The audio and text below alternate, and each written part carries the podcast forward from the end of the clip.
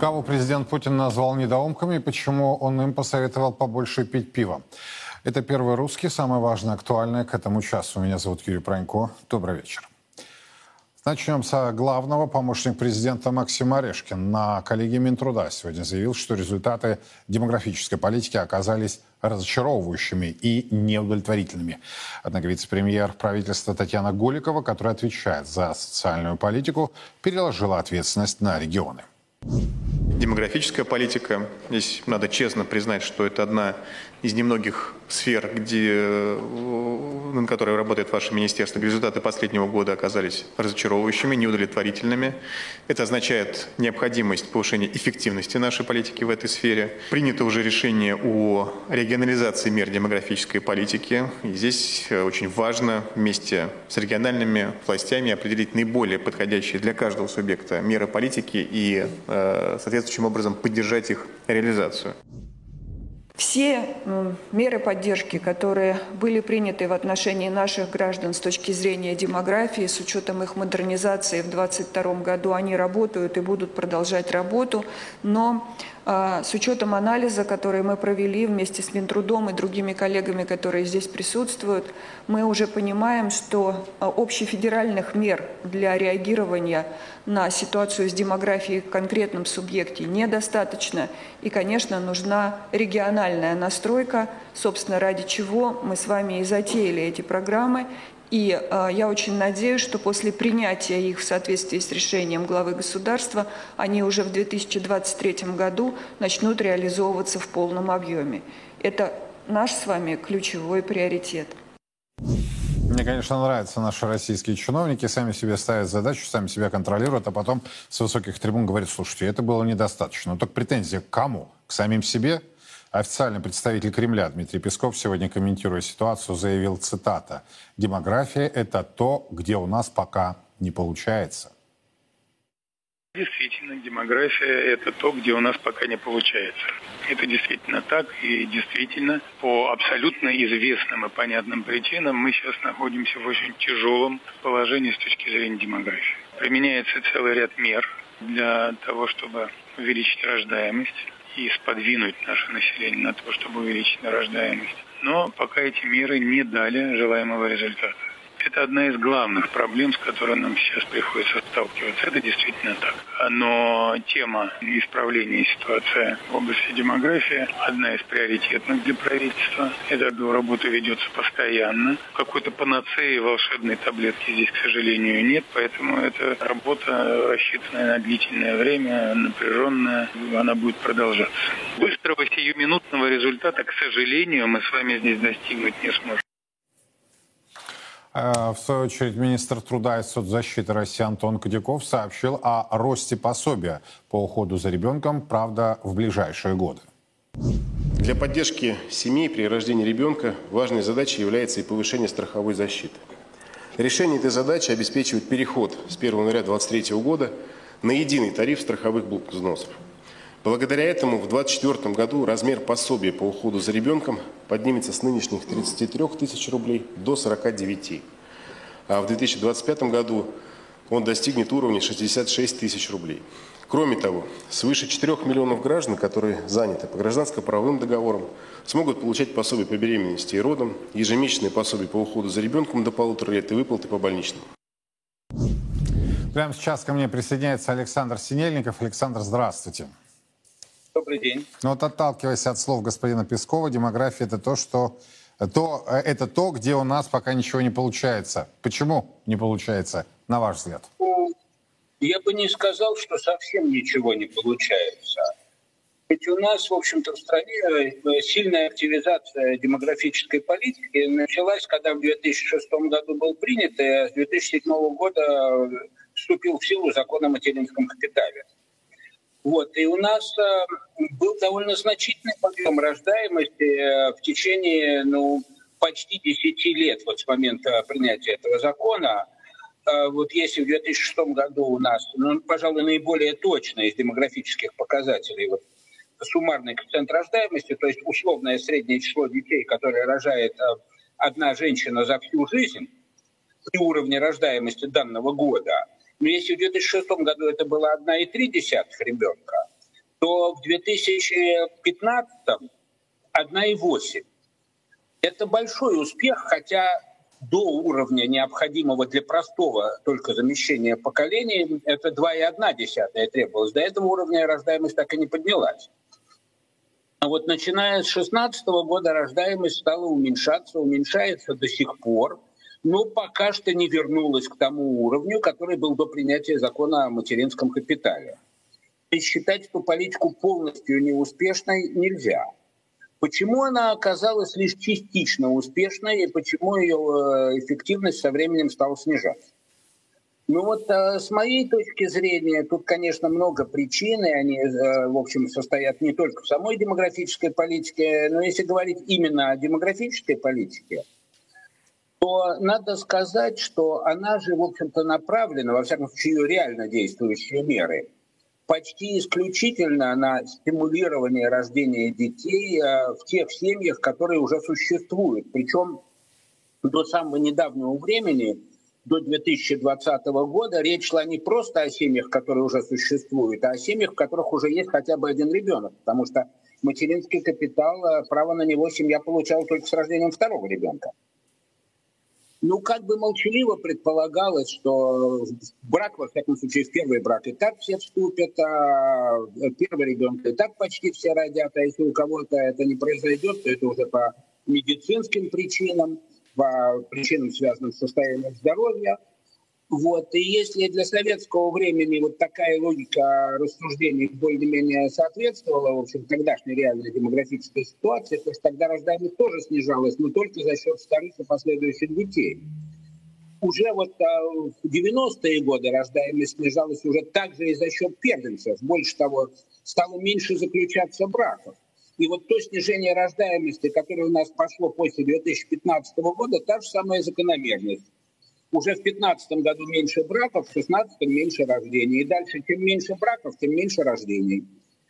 Очень четкая зависимость тут есть. Меня самого даже удивляет, насколько четко, с учетом того, что многие семьи откладывают рождение первого ребенка, что далеко не у всех супругов а, вообще есть дети – и что довольно много детей, примерно пятая часть от всех новорожденных, рождается Александр, а скажите, вы это объясняете материальными моментами или эгоизмом конкретных ну, людей? Я понял ваш вопрос. Я понял ваш вопрос. Есть и то, и другое. С одной стороны, вот, а, ну и социологические опросы тоже показывают, конечно, среди молодых людей очень много, во всяком случае, на данном этапе своей жизни, вот они отвечают, что они хотят только такую семью, в которой могут делать все то, что им самим хочется. Э, несмотря на то, вот, насколько это понравится или не понравится другим членам семьи. Понимаете, как трудно найти это и построить именно семью именно такого типа. А если не получается, то э, строить семью э, многие люди вообще откладывают на неопределенно долгий срок. Но откладывание имеет и объективные причины. И вообще откладывание вступления в брак – это массовое явление. Вот у нас э, с конца 80-х годов до настоящего времени средний возраст вступления в брак, как у мужчин, так и у женщин, увеличился на 4 года в первый брак. И средний возраст матери при рождении первого ребенка тоже увеличился на 4 года. При этом число браков уменьшилось а, процентов на 40 первых браков – а число первых рождений уменьшилось в два раза. И вот только начиная с 2000, 2020 года была принята очень правильная, но, к сожалению, э, запоздавшая по времени корректировка демографической политики, когда материнский капитал стали давать уже на первого ребенка. Это очень правильный шаг, но этого недостаточно. Надо каким-то образом стимулировать вступление в законный брак. То, что у нас сейчас огромное число людей живут вместе просто так и называют свои отношения гражданским браком, ведь это что означает? Опять есть масса демографических и социологических данных о том, что пары, живущие в гражданском браке, если уж применять это название, они в среднем имеют гораздо меньше детей, чем те, у кого брак зарегистрирован при прочих равных условиях. То есть при одинаковом возрасте этих супругов, при одинаковой продолжительности совместной жизни. В условиях этого гражданского брака детей гораздо меньше. Теперь почему много вот людей отказываются регистрировать брак? Ну, тоже есть разные причины, в том числе и эгоизм тот же самый, и нежелание зависеть. Э, мы, вот, Многие мужчины говорят, что вот э, жил я со своей подругой несколько лет, и никаких претензий она ко мне не предъявляла, а стоило нам расписаться, как у нее появилась куча претензий. Э, есть такая логика, из-за чего брак регистрировать не хотят, но есть и другой момент, наверное, даже более важный. Люди э, не верят в прочность брака. Именно поэтому и регистрировать его не хотят, и детей иметь не хотят, во всяком случае, больше, чем одного ребенка. А немало этих самых, которых теперь child-free называют, которые ни одного ребенка иметь не хотят. Вот а, вы, опять же, вот кафедра, на которой я работаю, э, кафедра социологии семьи и демографии социологического факультета МГУ, мы проводили довольно большой социологический опрос, опросили порядка двух с половиной тысяч человек, причем пары опрашивали и мужа, и жену. И что оказалось? Что около 70% из них считают, что если муж разлюбил жену, то он имеет моральное право на развод с ней, даже если никаких других причин для развода нет, если она ни в чем не виновата, если у них есть при этом дети. Точно так же и около 70% считают, что жена имеет моральное право на развод, если она разлюбила или никогда не любила мужа, даже несмотря на то, что никаких объективных претензий к нему нет и что дети у них э, есть. Вот это очень серьезный момент, и вот эта проблема-то, она одними только пособиями на детей не решается. Абсолютно Пособия, с вами согласен. Льготы могут быть э, какие угодно, но, скажем, многие же замужние женщины наверняка так рассуждают, но если муж меня бросит с одним ребенком, я не пропаду, смогу его поднять и без мужа, и другого мужа могу себе найти, если захочу. А если я с тремя детьми в таком положении окажусь, то понимаете, насколько это будет труднее и растить их, и мужчину найти, который меня с тремя детьми возьмет. А вот а надо делать что-то, чтобы люди вступали в брак больше, чем сейчас. И чтобы не расторгали они свои браки э, просто потому, что, так сказать, им показалось, что чувства иссякли, что хочется начать новую жизнь с кем-то другим. Надо, чтобы общество иначе к этому относилось. Ведь сейчас на такое поведение люди, опять же, по результатам э, нашего опроса, и не только нашего, смотрят как э, на совершенно нормальное явление. Вот это очень сложная задача. И тут материальные помощи э, семьям, конечно, необходимо увеличивать но нужны также согласен, и другие Согласен, меры, это многогранно. Александр, спасибо морали. огромное, это исчерпывающий. Мне очень понравился ваш взгляд, то есть вы э, с разных сторон э, рассмотрели это многогранник, и я с вами согласен, не только материальный стимул должен быть в этой ситуации.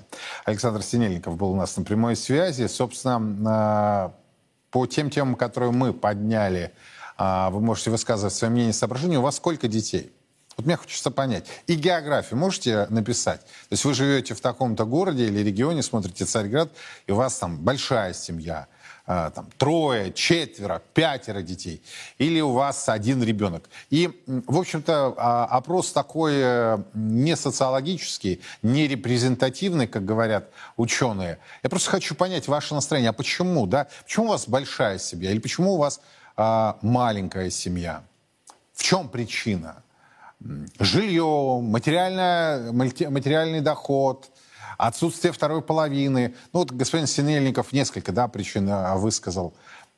Высказывайте свои уже, в свою очередь, мнение.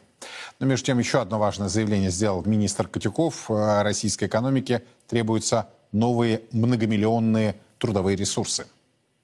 Уже сейчас в экономику вовлечено полтора, на полтора миллиона человек больше, чем в 2019 году.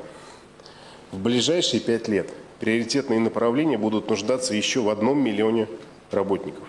А в горизонте до 2030 года потребуется дополнительно, по нашим оценкам, 2,5 миллиона занятых. Еще одно важное заявление дня. Вице-премьер правительства по социальным вопросам Татьяна Гуликова в свою очередь сказала, что в России в текущем году будет создан реестр нуждающихся граждан, что позволит выявить, кому необходима реальная поддержка со стороны государства. Но самый главный вызов, который, я считаю, стоит перед нами в 2023 году с точки зрения подготовки и запуска с 1 января 2024 года, это реестр нуждающихся граждан. Это сложная задача.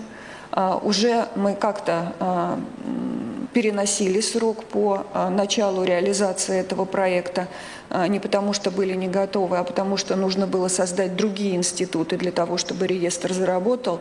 Но 1 января 2024 года вместе с налоговой службой, вместе с коллегами из МВД и других федеральных органов власти эта дата, собственно, когда этот инструмент в первую очередь в помощь нашим гражданам должен быть запущен, поскольку он позволит нам истинно определить нуждающихся граждан и соотнести наши данные с теми показателями Росстата, которые коллеги меряют, которые они публикуют, и, собственно, на них сейчас и базируется та статистика, которую я сегодня называю.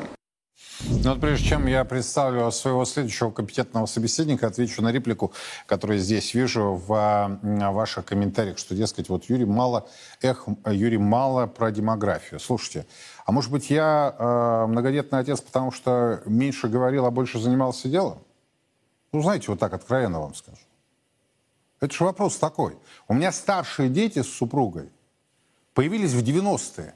Жрать было нечего. Денег не было, то есть зарабатывать зарабатывали, а их просто не платили по полгода. Ели тушенку с э, лапшой. Это не помешало нам. Э, я, я выскажу свое сугубо личное мнение, как верующий человек.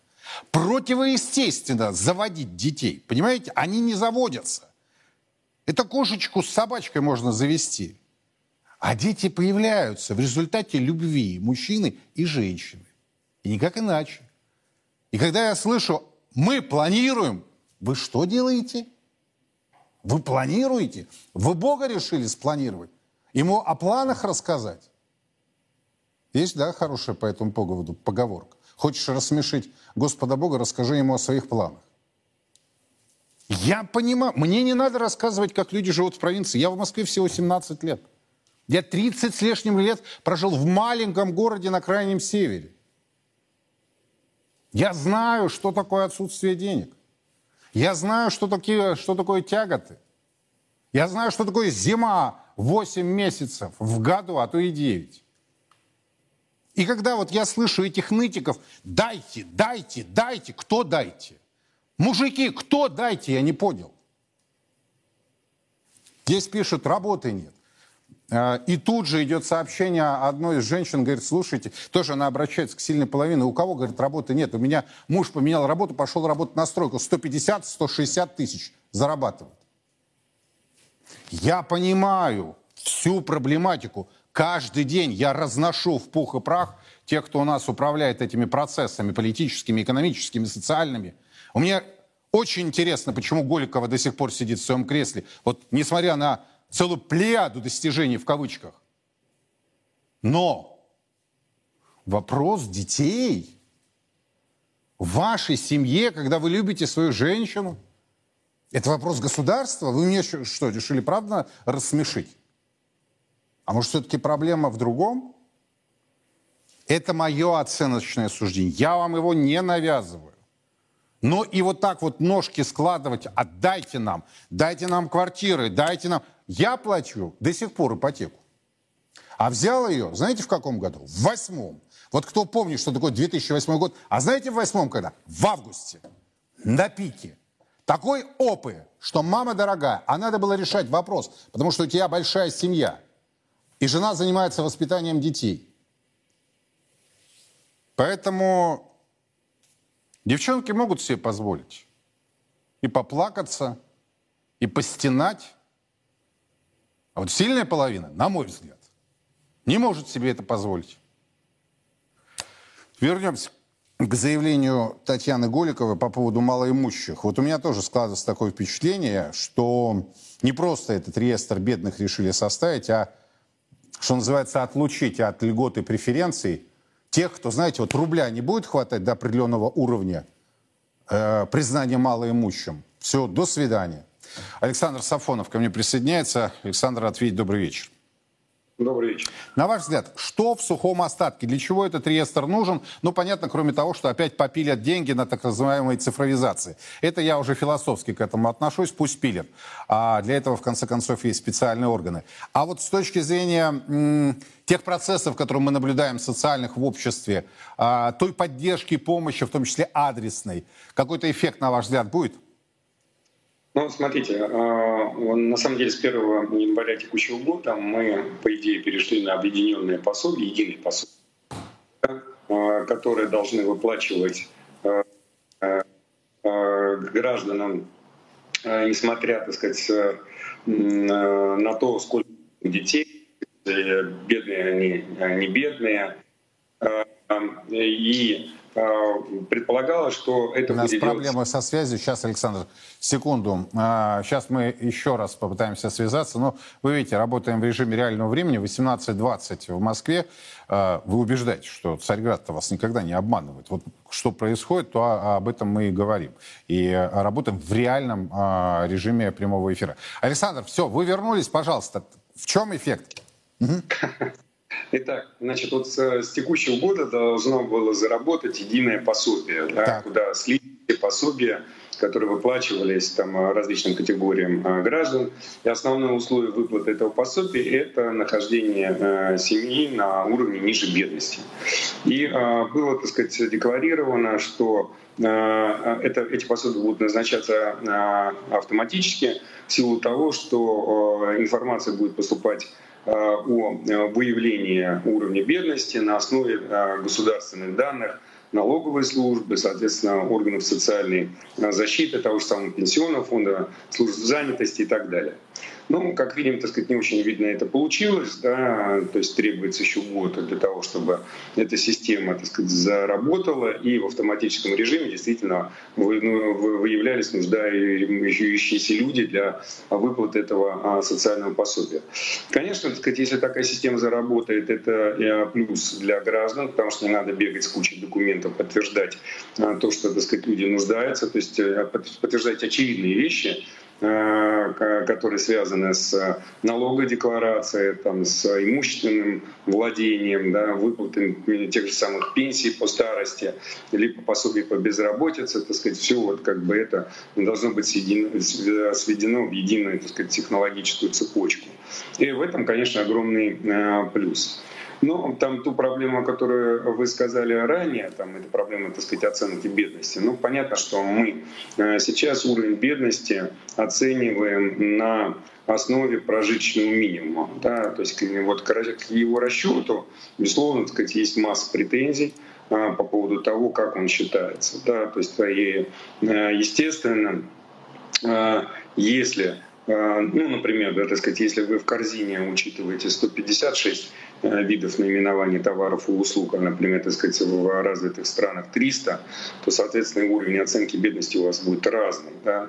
А, по той простой причине, что вы сэкономите, например, на учете расходов, а, связанных с необходимыми вещами. Ну, как пример приведу. Например, у нас при расчете прожиточного минимума детей и пенсионеров не учитывались никогда, например, обязательные сборы и платежи. То есть вот платежи и сборы есть, в э, расчете прожиточный минимум, так сказать, они не учитываются, например. Да, это, естественно, снижает уровень оценки бедности.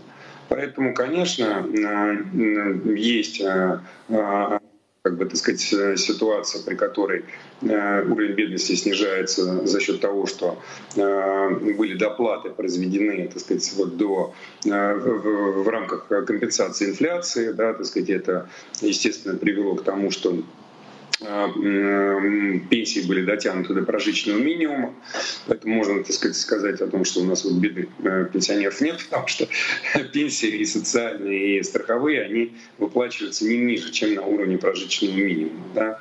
Вот. Ну, у нас МРОД, наконец-то, так сказать, стал а, формироваться на уровне прожиточного минимума трудоспособного гражданина. Другая проблема по этому МРОТу заключается в том, что как только гражданин заплатил с МРОТ и НДФЛ, то есть налог, да, он сразу же попадает на уровень на 13% ниже, чем обозначенный прожиточный ну, минимум. Александр, я, я вам стоя на самом деле аплодирую, несмотря на то, что я сижу на стуле, я вам стоя аплодирую, потому что меня, как и вас, уже достали эти манипуляции, то есть и одни контрольные цифры, да, до уплаты налогов, все, температура по больнице э, более-менее, бедных нет, нищих нет, потом выпла- э, э, происходят фискальные платежи, и все меняется. Спасибо вам огромное за то, что откровенно вот так обозначили суть реальной проблематики, которая существует в нашем обществе. Не реестр. Я понимаю, еще раз э, скажу, что у нас модно же, да, э, тема цифровизации – это тема распила. Я никого не хочу обидеть, но за плотно закрытыми дверями это все знают. И вот теперь э, самое главное, вот мне нравится, как, еще раз подчеркну, чиновники сами к себе, да, они обращаются, они сами сочинили, придумали себе контрольные показатели, сами контролируют, и потом выходят через год и говорят, слушайте, недостаточно было. Ну, вообще, когда недостаточно или несоответствие покидают, да, нас уволят, любого из нас уволят, если мы не соответствуем тем требованиям, которые предъявляет работодатель. Вообще-то у них работодатель народ российский. Вот как это не пафосно звучит. Мы их содержим в буквальном смысле на свои налоги.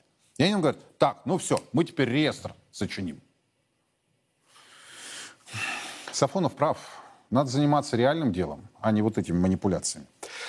Успеем еще одну тему обсудить, прежде чем я представлю вам основного гостя сегодняшней программы и основную тему. Российские банки постепенно ужесточают условия снятия наличных через банкоматы, выяснили эксперты. И сообщается, что, например, Промсвязьбанк с начала года повысил комиссию за снятие суммы свыше установленного лимита с 2% а, почти до 3%. Газпромбанк ввел Ограничение бесплатно можно получить до 1 миллиона. При превышении лимита взимается комиссия от 1 до 10%. Эксперты предполагают, что банки установили более высокую комиссию за снятие наличных, чтобы стимулировать клиентов к более активным безналичным расчетам. Антон Любич ко мне присоединяется. Антон, здравствуйте. Здравствуйте, Юрий. Согласны с выводами коллег? С выводами, конечно, согласен, а с самой практикой категорически не согласен. Существует и пока, слава богу, не отменена статья 75 Конституции. Она говорит нам о чем? О том, что законным платежным средством является рубль, который выпускается Центральный банком Российской Федерации. Центральный банк выпускает в соответствии с законом о Центральном банке банковские билеты и монету. То есть право пользоваться наличными – это конституционное право граждан. И любые ограничения этого права антиконституционны. Что я хочу пояснить? Я хочу пояснить, что когда вы несете деньги в коммерческий банк, когда они у вас на карте, когда они у вас во вкладе, это право требования к коммерческому банку. Этот коммерческий банк может обанкротиться, и деньги могут сгореть. Есть такой риск, и он периодически случается. А, соответственно, банковские билеты и монета обанкротиться не могут, они у вас в кошельке. Угу. Вот. И поэтому ограничение права граждан получать законное платежное средство, подчеркну это еще раз, это антиконституционная мера. Но они не препятствуют, ради бога, пожалуйста, обналичивайте, но только через э, повышенные комиссии. Это запретительное. Если комиссия носит запретительный характер, если она экономически не обоснована какими-то расходами банка и так далее, то это ну, попросту покушение на статью 75 Конституции. И когда мне говорят, что они стимулируют безналичные расчеты, да вы можете стимулировать что хотите, хоть полеты на Луну стимулируйте, пожалуйста. Но соблюдайте Конституцию. Конституция гарантирует гражданам право пользоваться наличными, получать платежи в наличной форме, совершать покупки без ограничения верхнего предела в законном платежном средстве, в банковских билетах и монете Центрального банка. Соблюдайте Конституцию. Был такой лозунг, но он не очень такими уважаемыми сегодня людьми использовался. Но я считаю лозунг правильный. Соблюдайте Конституцию. Да, спасибо большое. Они соблюдают, но только в своих интересах. Антон Любич был у нас на прямой связи. Собственно, давайте э, теперь поговорим о тех предложениях, которые поступают из-за рубежа. Центральное разведывательное управление запустило кампанию по вербовке российских граждан. Вот именно так. Ставка делается на предательской продажности, кто недоволен жизнью в России. А в соцсетях размещен видеоролик, который имеет прямые инструкции о том, как анонимно связаться с ЦРУ. В Вашингтоне открыто надеются на предательство российских граждан. В интервью CNN сотрудники американской разведки заявили, что нынешняя ситуация – это историческая возможность, цитата, чтобы русские пришли к нам и предоставили информацию, в которой нуждаются Соединенные Штаты. Конец цитаты. Ранее западные спецслужбы активизировали свою работу среди так называемой российской элиты. А в Британии в 2022 году был опубликован доклад, авторы которого открыто заявили о том, что предателям а, будут предоставлены политическое убежище в любой стране по выбору в обмен на значимую информацию. Цитата из документа. Правительства западных стран должны поощрять дезертирство российских государственных чиновников, которым будет предоставлено убежище в стране по их выбору в обмен на инсайдерскую информацию. Конец цитаты. Ну вот, собственно, президент Путин сегодня несколько заявлений сделал по поводу тех, кто убегает э, и имеет разные интересы за пределами страны, но высказался так достаточно жестко и по поводу наших бывших партнеров. Он назвал их недоумками. А, так вот, прямолинейно. Давайте послушаем главу государства. Наши противники, о которых я упомянул, люди с неоколониальным мышлением, недоумки на самом деле, не понимают, что именно, э, что именно это разнообразие делает наш, наш сильнее. Э, и зря они рассчитывают на тот эффект, ради которого стараются. Ну, я уже сказал, что э, люди, которые руководствуются своими неоколониальными идеями, и, и, и есть недоумки. И на, на конкурсе недоумков заняли бы второе место – Почему только второе? Да потому что недоумки. Андрей Луговой прямо сейчас ко мне присоединяется. Андрей, великолепное чувство юмора у главы государства. Да, Добрый вечер. Безусловно, конечно. Недоумки, почему второе место? Да потому что недоумки. Потому что недоумки. Но вот эти недоумки разместили ролик и приглашают тех, кто недоволен в России жизнью, предавать и продавать. Они готовы платить, по всей видимости. Что скажете? Ну, спецслужбы всегда были готовы платить. И они То всегда... для вас это не неожиданно? Ну, вы знаете, для меня немножко, конечно... Не, во-первых, ко мне это не неожиданно. Но, с другой стороны, вот та форма, которая выбрана, она, конечно, весьма оригинальна. Хотя, должен сказать, это связано не только вот с тем, чтобы публично все-таки там проявить такую неприязнь э, к России, вот призывая э, предателей в душе предавать уже напрямую. Но и связано с тем, что все-таки вот в период специальной военной операции все-таки наши спецслужбы достаточно провели серьезную работу по ограничению деятельности э, разведслужб на территории России. Хотя э, при каждом возможном случае, говоря о том, что странно, что мы до сих пор содержим, держим, вернее, на нашей территории посольство Великобритании, я всегда призываю закрыть его к чертям собачьим, а там на сегодняшний день до сих пор работает 55 дипломатов. Но, тем не менее, все-таки э, возможности стали немножко ограниченными у разведок Британии и США. За счет чего? Ну, во-первых, потому что спецслужбы в период военных действий более активны. Ну и, во-вторых, надо обратить внимание, что э, и американцы, и англичане, англосаксы, э, в отличие от Советского Союза и от нас, от России, спецслужбы начали выполнять не только функции попыток найти предателей в сфере там, каких-то секретных технологий, Нет, но они являются... элиты. Да, ну и среди, так вот, а среди элиты они как раз э, занимаются длительный период времени. И в Европе теперь к нам перешли во многих других То есть странах. Это системная работа. Это системная работа мягкой силы. Когда не пытаются они найти человека, который мог бы им помочь в моменте времени, когда они взращивают такого человека, и потом продвигают его по соответствующей э, служебной лестнице, используя там разные способы. Подожди, то есть они еще и продвигают? Конечно, они продвигают, используя... Способствуют. И способствуют, да. Угу. И э, суть заключается в том, что э, только делать, делали это последние там, 20-30 лет не напрямую, зачем рисковать там, своими сотрудниками? Хотя все равно мы ловили здесь и в париках, и вот недавно из Wall Street Journal в Екатеринбурге был пойман журналист. Но я уже обращал внимание, дело в том, что в нарушении Венских э, конвенций и Великобритании, и США – а, нанимают на разного рода второстепенные должности граждане, граждан той страны, где находится посольство. Там да. На разные должности. Поваров, садовников. На самом деле берут людей, которые занимаются не этими функциями.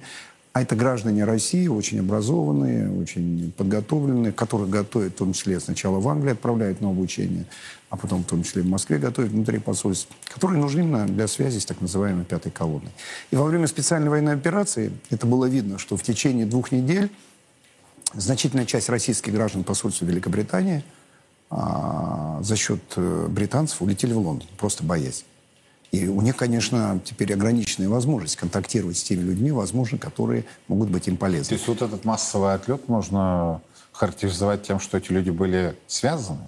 Ну, конечно. С определенными учреждениями. Да, совершенно верно. Вот, допустим, такой небезызвестный деятель посольства Великобритании, гражданин России, некто Меньшиков. Он, помню, через две недели, значит, мигом улетел из э, России, находится сейчас в Лондоне, размещает всякие гадости у себя в соцсетях. Он был заместитель пресс-секретаря значит, посольства Великобритании. Ну, главная задача его стояла в том, что он, как правило, часто встречался а, с представителями средств массовой информации, информации мягко говоря, а, с меткой а, иноагент.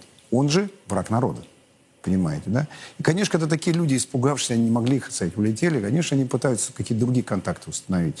И поэтому такая форма, она избрана для того, чтобы глядишь, кто-нибудь и появится. Ну, Хотя в... могут появиться и те, которые просто захотят смошенничать, заработать деньги. Знаете, а, Андрей, я вот хочу с какой стороны рассмотреть с вашей помощью этот вопрос. А, бедность. Угу. Ведь она тоже может быть мотивирующим моментом. Конечно. Поэтому не случайно, кстати, разведка Британии вот. в свое время формировалась Вы уже из детей поняли, элиты. Куда, куда я уже клоню, да? Петербургские истории. За 15 тысяч э, поджог, э, попытка поджога электрошкафа местных железных дорог. Mm. Подросток. То ли 18, то ли 19 лет. 15 тысяч. Или даже 10. Вот что-то из этой серии. Можно, конечно, списать на юношеский максимализм. Я да. думаю, вы в своей практике встречали разные случаи и прецеденты. Однако ведь можно, именно пользуясь э, низкими доходами граждан, попытаться их завербовать.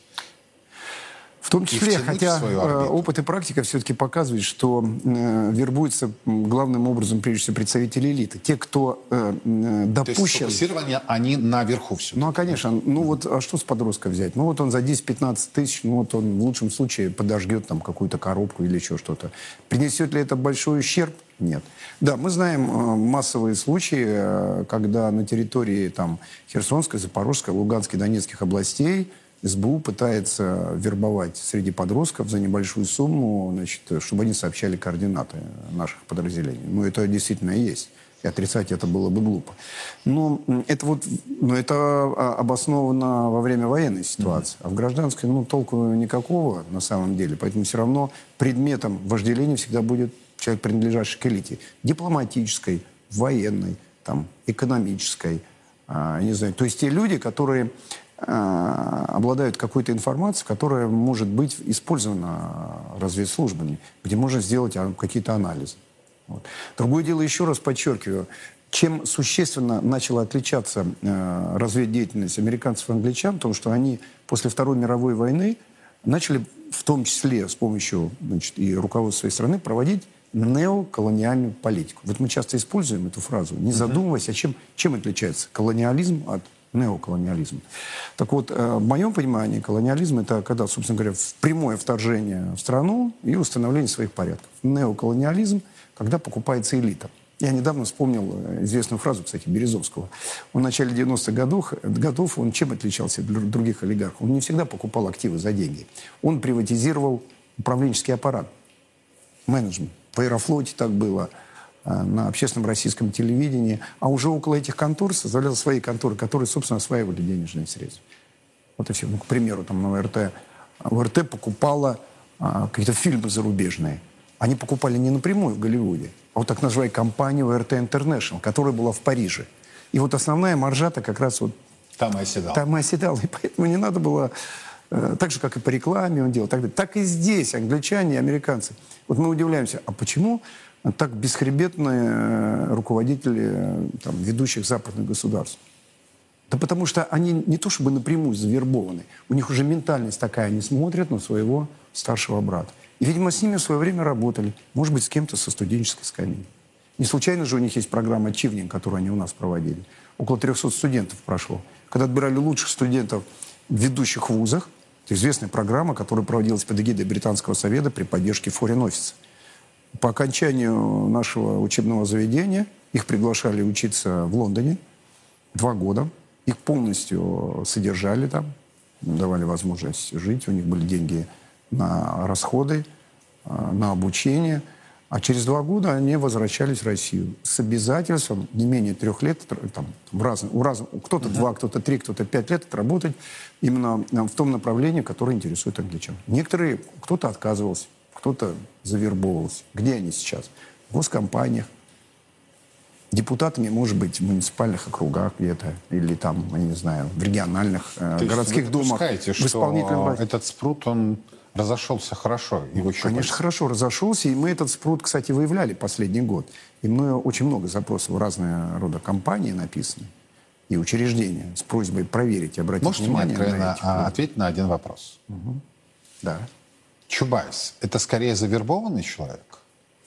Нет. Или это такой идейный? Это идейный. Человек, не поверите. Я вчера, я же, э, когда служил э, в девятом управлении КГБ, а потом Федеральной службы охраны, в течение двух лет работал с Гайдаром в качестве прикрепленного.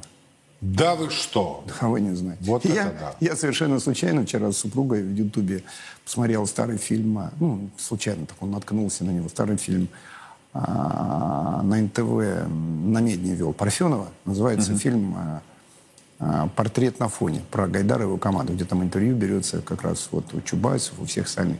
Нет, они были идейные люди не в смысле... То есть они так считали, что так должно развиваться наше российское общество. Но мы и сами многие так считали. Не скроем, даже президент в своем недавнем выступлении а, согласился с тем, что многие решения, которые мы принимали здесь, в России, даже уже вот совсем недавно, они неправильные. С учебой, бакалавриат, там, магистратура, вот эта запутанная система, как, Болонская или как она, да? Угу. Или мы до сих пор являемся членами МВФ. И до сих пор, по-моему, Силуанов является руководителем МВФ в стране. Хотя мы с МВФ там, ну, как бы, ну, отношениями... В ВТО ну, говор... и ВОЗ, и в ВТО мы, мы до сих... конторах, да. До сих пор мы находимся в ВТО. А ведь это все есть, э, вот если я говорил про мягкую силу, про элиту со стороны разведсообщества, то э, государства, вот англосаксы, в принципе, придумали вот эту известную тоже систему, называется такое нелегальное соглашение, называется Вашингтонский э, консенсус, где между собой заключили соглашение правительства США, МВФ, Министерство, э, не Министерство, Международный банк и Уолл-стрит – а, определили 10 пунктов, и по ним они должны были помогать развивающимся странам. Если uh-huh. эти пункты посмотреть, то, в принципе, есть тоже именно тот самый неоколониализм. Когда ты обязан, чтобы получить кредиты, а многие же страны нуждались в них, ты обязан, должен был выполнить э, там, условия. Одним из главных которых были, это не мешать прямым инвестициям Запада, и это открытые границы для внешней торговли. Ну, представьте, да, даже Россия в 90-х годов, ни денег, ничего нет. Ну, конечно, тебе, значит, передаются деньги, вот и все скупается, приватизируется за счет этих денег. Ну, я имею в виду взятки и да, все остальное. Понимаю, да. Вот. Ну и в том числе страна, вспомните, у нас же открыли границы, и все к нам понеслось. За счет этого многие предприятия были просто уничтожены. Таким образом осуществляется захват власти в этой стране. Не прямым вторжением, а вот через эти финансовые, экономические, рычаги, ну и через элиту. Ну, Элита ну, все равно все А они же не остановились, э, западные спецслужбы. Вот э, сегодня президент Путин действительно, выступая, сжег, как я говорю, в таких ситуациях. То есть мы с вами небольшой фрагмент уже услышали, но президент на этом не остановился. Он сегодня дал характеристику тем, кто сбежал, и не просто сбежал. Ну, в конце концов, есть люди, которые испугались. Да, это вообще чувство испуга – это нормальное человеческое чувство. А, я имею в виду, когда была частичная мобилизация, ну, и другие причины были у людей. Но в данном случае речь идет не об испугавшихся. В данном случае речь идет о тех, кто, вот как э, Андрей сказал, за печеньки, а в данном случае не за печеньки, а, по всей видимости, за очень серьезные финансовые ассигнования – предал и продал свою родину. Вот что о них думает президент Путин. А где, вы сказали, собирались эти доброхоты последний раз? В Праге? Прага в хороший Праге. город. Да, хороший красивый город. город. Да. Там э, пиво, спекачки. Им денег платят достаточно для того, чтобы они могли пивом побаловаться, спекачками. И пусть дальше продолжают пить пиво. Там, а, по-моему, специалисты говорят, там большой набор женских половых гормонов, вот пускай собирающиеся там мужчины и злоупотребляют этим легким алкогольным напитком. Нас это вполне устраивает. Деньги закончатся, можно им даже еще и подбросить.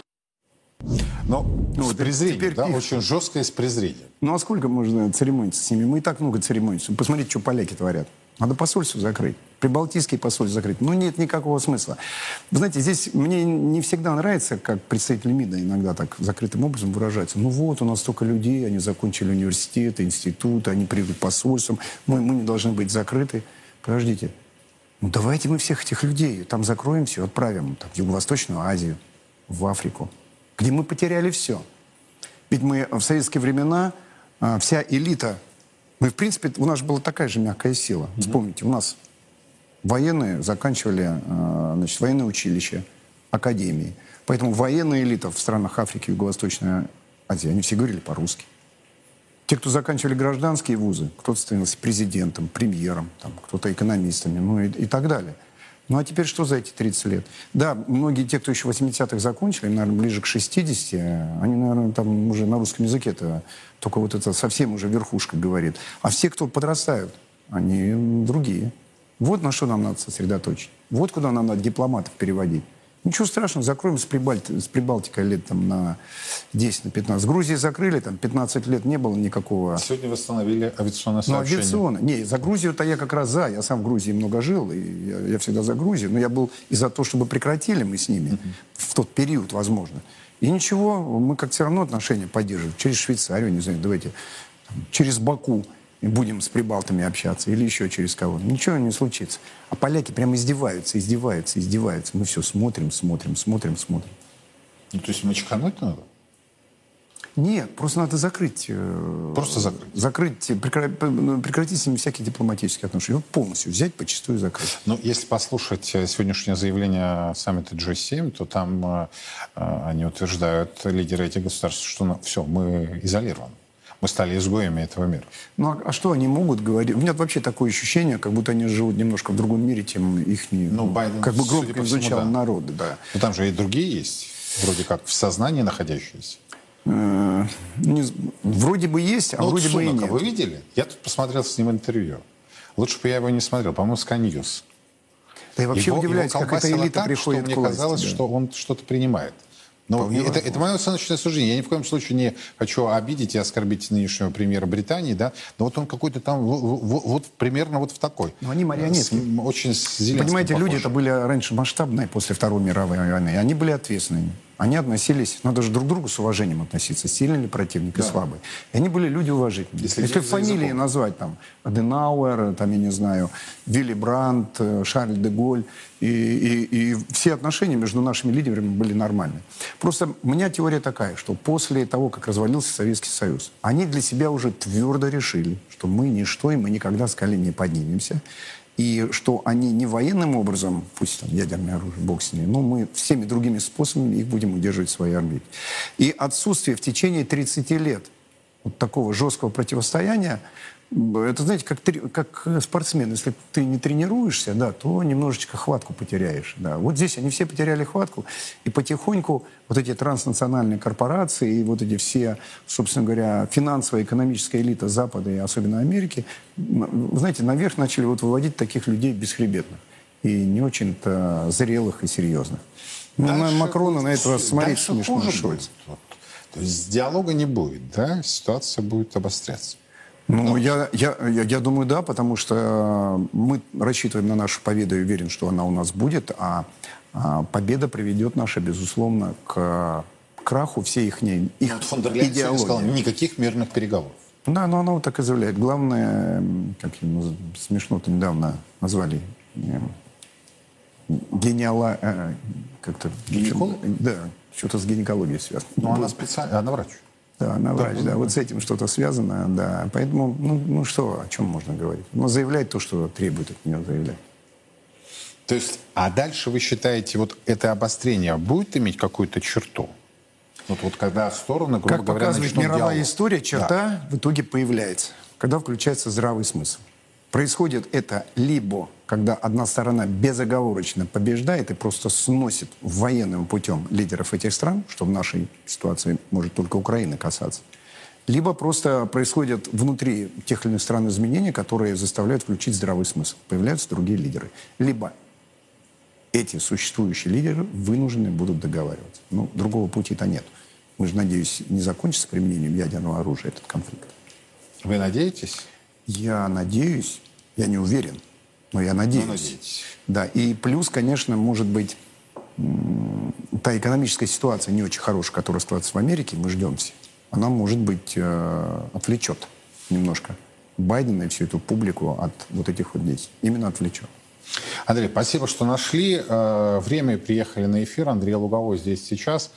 А, человек, который, как и я, надеется, что не будет все-таки перехода в а, ядерный конфликт, хотя, на мой взгляд, та сторона должна понимать, э, та, я имею в виду не Украину в данном случае, а, что Россия это ядерная держава, и никто не бряцает оружием, никто никому не угрожает но осознание и понимание должно быть у той стороны. Я тут посмотрел, опять-таки, на выступления некоторых сенаторов и конгрессменов США. По-моему, они слишком далеко тоже заходят в своей риторике. С одной стороны, они говорят, мы перестали уважать, потом мы перестали бояться э, Россию, а теперь мы будем делать то, что посчитаем необходимым. Но вот это, кстати, самая опасная ситуация. Оторванность от реальности. Прежде чем с вами попрощаюсь, представлю еще один сюжет моего коллеги Михаила Тюренкова – а, продолжается эта тема, связана с нашим разговором, продолжается Всероссийский молебен о победе, принесение святых мощей великомученика Георгия Победоносца за минувшие четверо суток в Липецке и Воронеже небесному покровителю русского воинства а, поклонилось в общей сложности более 30 тысяч верующих. Вам до свидания, хороших выходных. А подробности этого события у Михаила Теренкова.